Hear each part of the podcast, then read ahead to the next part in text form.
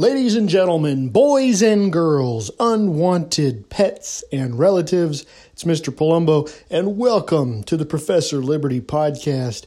Here at Professor Liberty, we strive to bring truth, knowledge, and inspiration to those lost souls wandering in the desert of cancel culture mania. And let's see if I can keep this desert analogy going. It is, you feel like you're lost, boys and girls. You feel like there's no truth out there. You feel like we're in a Walking Dead movie where everybody has lost their minds and collectively has gone insane.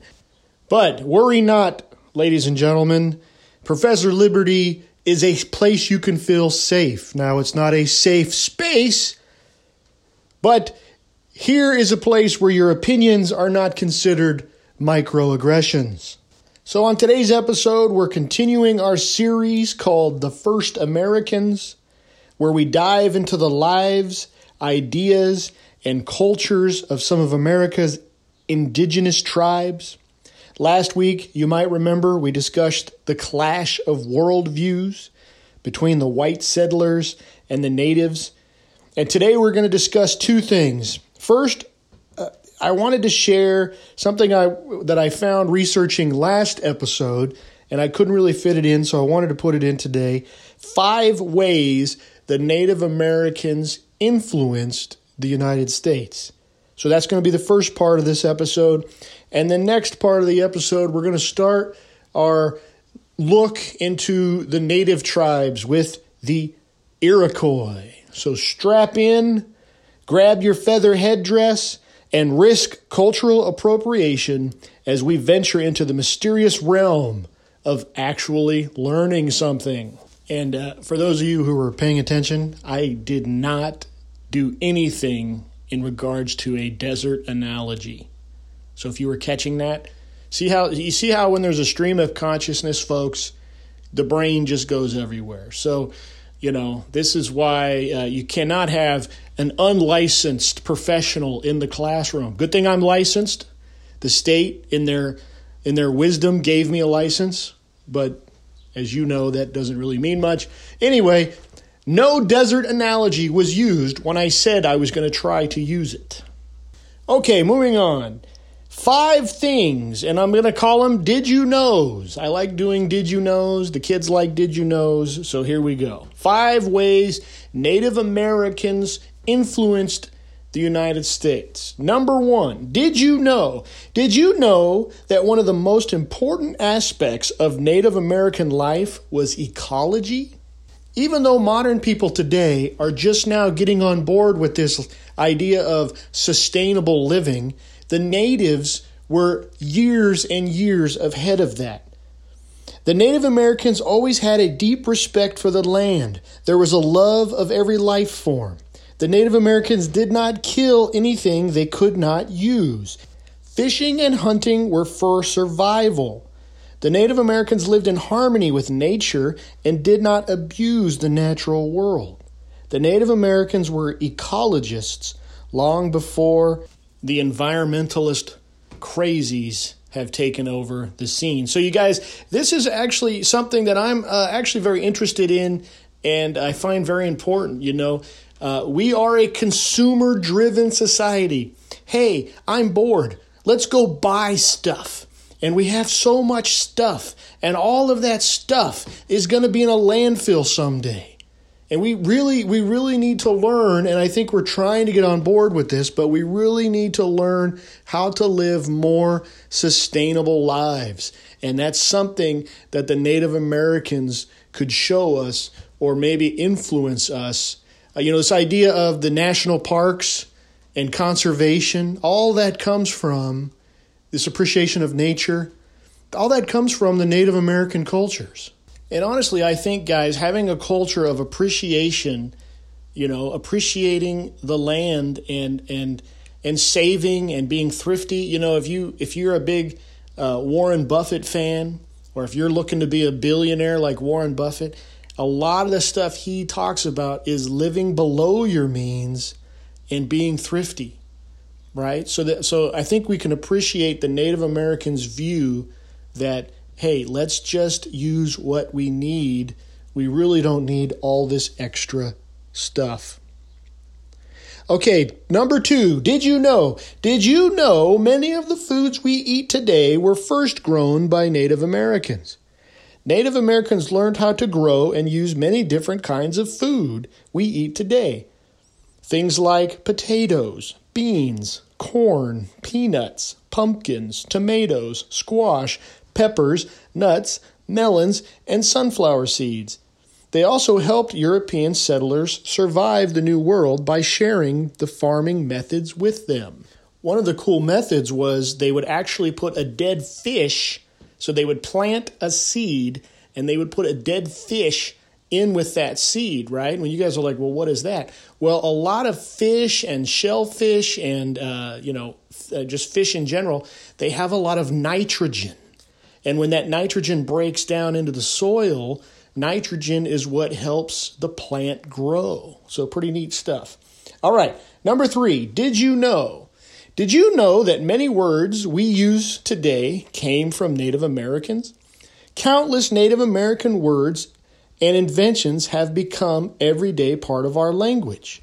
Some include barbecue, caribou, chipmunk, woodchuck, hammock, toboggan, skunk, mahogany, hurricane, and moccasins.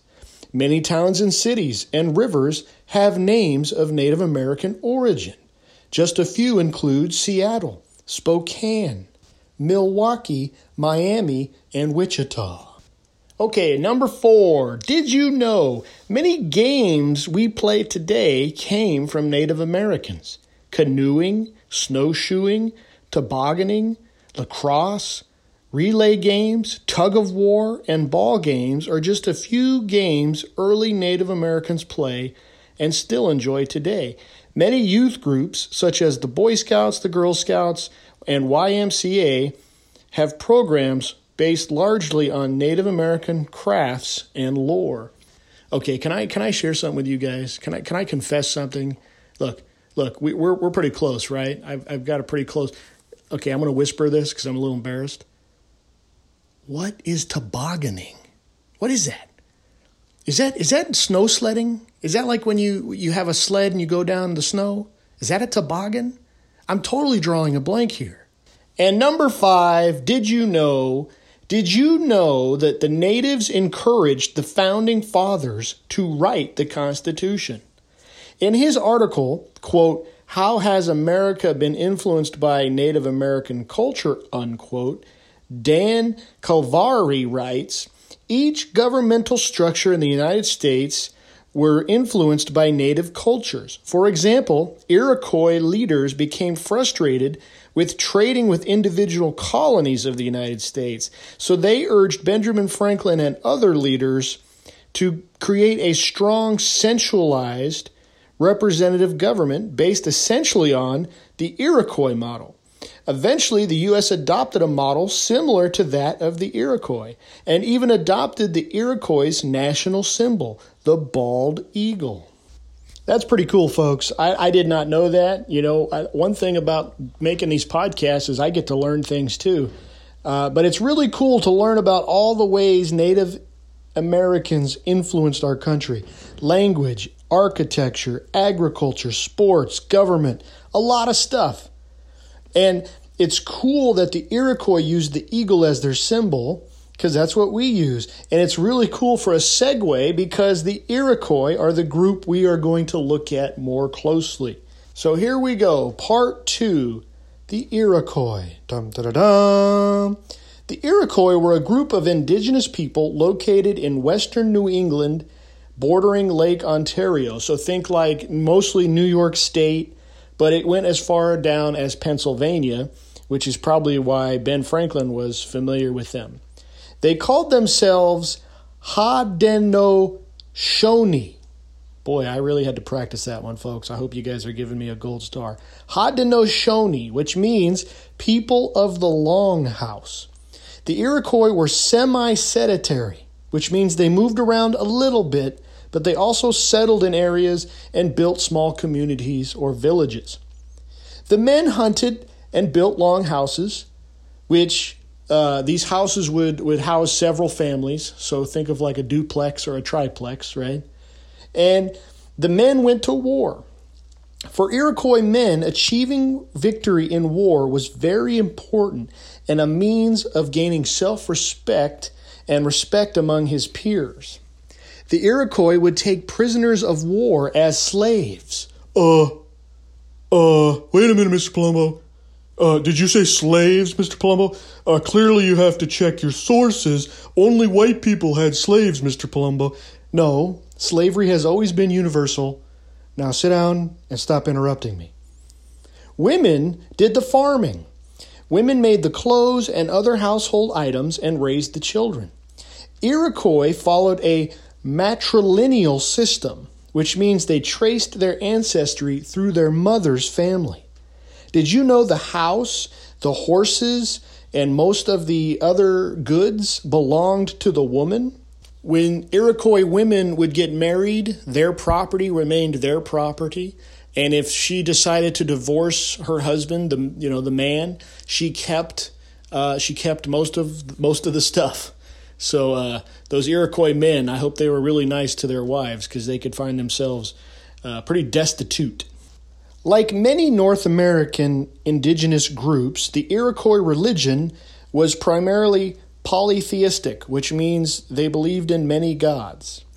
And they passed on creation myths and creation stories down through the generations orally. Many Iroquois believed in the Great Spirit, a common belief among all native tribes. The idea of one Great Spirit created everything and everyone. This idea of one Great Spirit uh, was even further cemented when the Indians mixed with the European Christian settlers uh, that have a very similar belief. To the Iroquois, the Great Spirit was a loving spirit, and within their own communities, the Iroquois practiced love and courtesy with one another. And we're going to talk a little bit about that later. Dreams and their meanings were also very important to the Iroquois. Regarding political structure, the Iroquois met in councils, and each tribe would have one chief, and the women would nominate the men as chiefs. So each chief would get one vote, and they would deliberate on issues and vote on the best policies. Regarding the Iroquois Council, Ben Franklin observed For all their government is by counsel or advice of the sages. There is no force there are no prisons, there are no officers to compel obedience or inflict punishment. This theme I mentioned about the Iroquois being very peaceful, at least towards one another, holds up. One author put it this way A further result of their love and respect is shown through their lack of crime.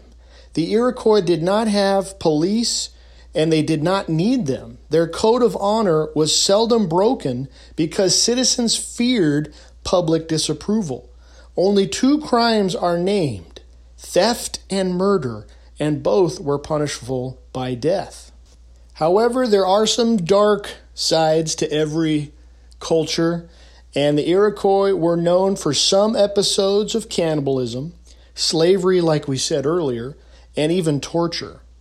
Taking slaves was sometimes tied to adoption as means to refill their numbers, and this is another uh, issue that a lot of the Plains Indians uh, would also have. Just the, the mortality rate of the natives were uh, so high compared to the white settlers that they would often try to refill their ranks with uh, captured captured people. But so here's something weird. so so they would take cap you know prisoners of war and they would torture. I, I couldn't really find the answer, but I'm assuming it's the males, the warriors. They would they would torture these males all the way until the march home, and then they would still kind of beat them and mistreat them, and then they would either kill them or adopt them into the society. And I was as I was reading that, as I was researching for this podcast, I'm thinking to myself, imagine you're the guy getting beat up and tortured, and then one guy walks over and says, "Eh." Steve's okay. You want to be a part of my family? The women and children, on the other hand, uh, were taken at the ones that were taken as slaves. often assimilated into the culture much better, and the process of assimilation was to renounce your old way of life and people, and you were given a new name. Wait a minute, wait a minute, wait a minute, wait a minute. So the Native Americans forced the foreigners to assimilate into their society and you had to you had to abandon all of your culture? Wow.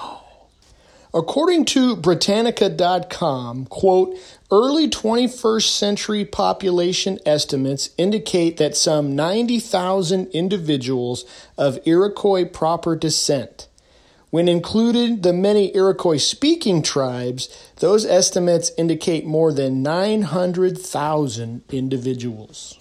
Unquote. So there you have it, folks. The Iroquois, pretty interesting stuff. And a Native American group of people that influenced America uh, for generations. And we should respect them and honor them and appreciate their contributions to our great country.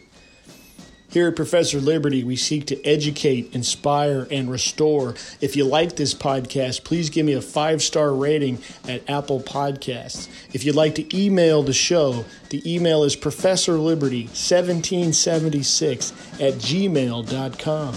Don't forget to tell your friends, your neighbors, your communist cousins, your liberal professors about the podcast. You guys are awesome. We are growing more and more every day. Until next time, go throughout the land and proclaim liberty.